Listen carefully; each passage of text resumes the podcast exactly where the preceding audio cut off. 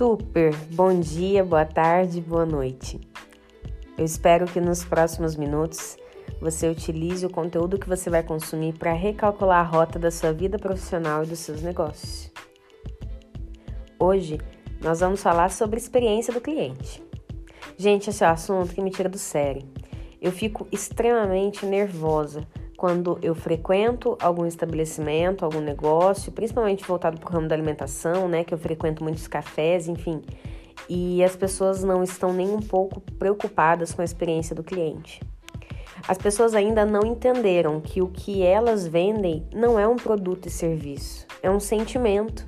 E a gente só consegue comunicar sentimento através da experiência. É, primeiro, a, parte básica, a experiência, ela é formada através dos estímulos que nós captamos pelos nossos cinco sentidos. Vou repetir. O que é experiência?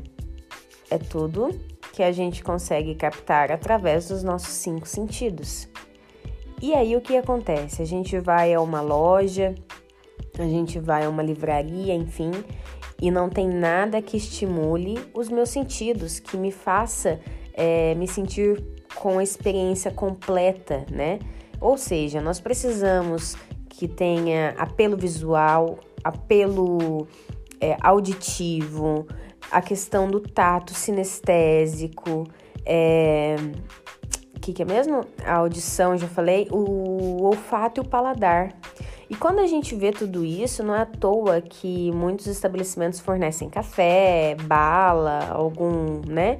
Algum coffee break, alguma coisa do tipo, brindes, né, para aguçar o sinestésico. E, gente, é, quando eu fui montar o meu escritório, eu cheguei ao, a comprar poltrona de uma forma que eu fiquei preocupada com qual tecido era. Eu li qual tecido era a poltrona porque eu sabia que quando a pessoa sentasse no meu sofá, ela tinha que se sentir confortável, né? Então, quando a gente se preocupa com a experiência do cliente, o, tudo se vende de uma forma bem mais fácil. A questão é, você tem clareza de qual sentimento você vende?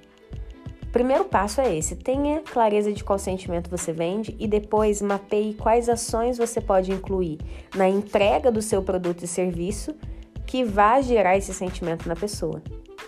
E aí sim nós começamos a falar sobre a experiência do cliente. É um assunto muito vasto para a gente aprofundar demais e tem vários especialistas na área hoje. É, eu, eu sempre defendo muito que um produto ou serviço muito bem formatado é, praticamente não precisa de publicidade e propaganda. Eu tô dando um tiro no meu pé, eu sou publicitária ao falar isso. Mas quem souber usar de, interpretação vai entender o que eu tô querendo dizer. E eu coloquei isso em prática. É, por dois anos eu não investi um real em publicidade e propaganda e criei a terapia de negócios e mentorei dezenas de pessoas só espelhando nas redes sociais qual era a experiência da mentoria, né? É, muitas pessoas chegaram até mim querendo fazer mentoria nem pelo conteúdo em si, mas pela experiência em ser meu mentorado. Então eu espero que esse conteúdo tenha te ajudado de alguma forma, tenha clareado suas ideias. E caso você precise de mais direcionamento, tem meu Instagram, arroba terapeuta de negócios, que você tem várias dicas lá. Sempre abro caixinhas de perguntas e eu espero uma hora fazer sentido para você e eu poder te ajudar mais ainda. Tá ok? Fiquem bem, fiquem com Deus e até a próxima.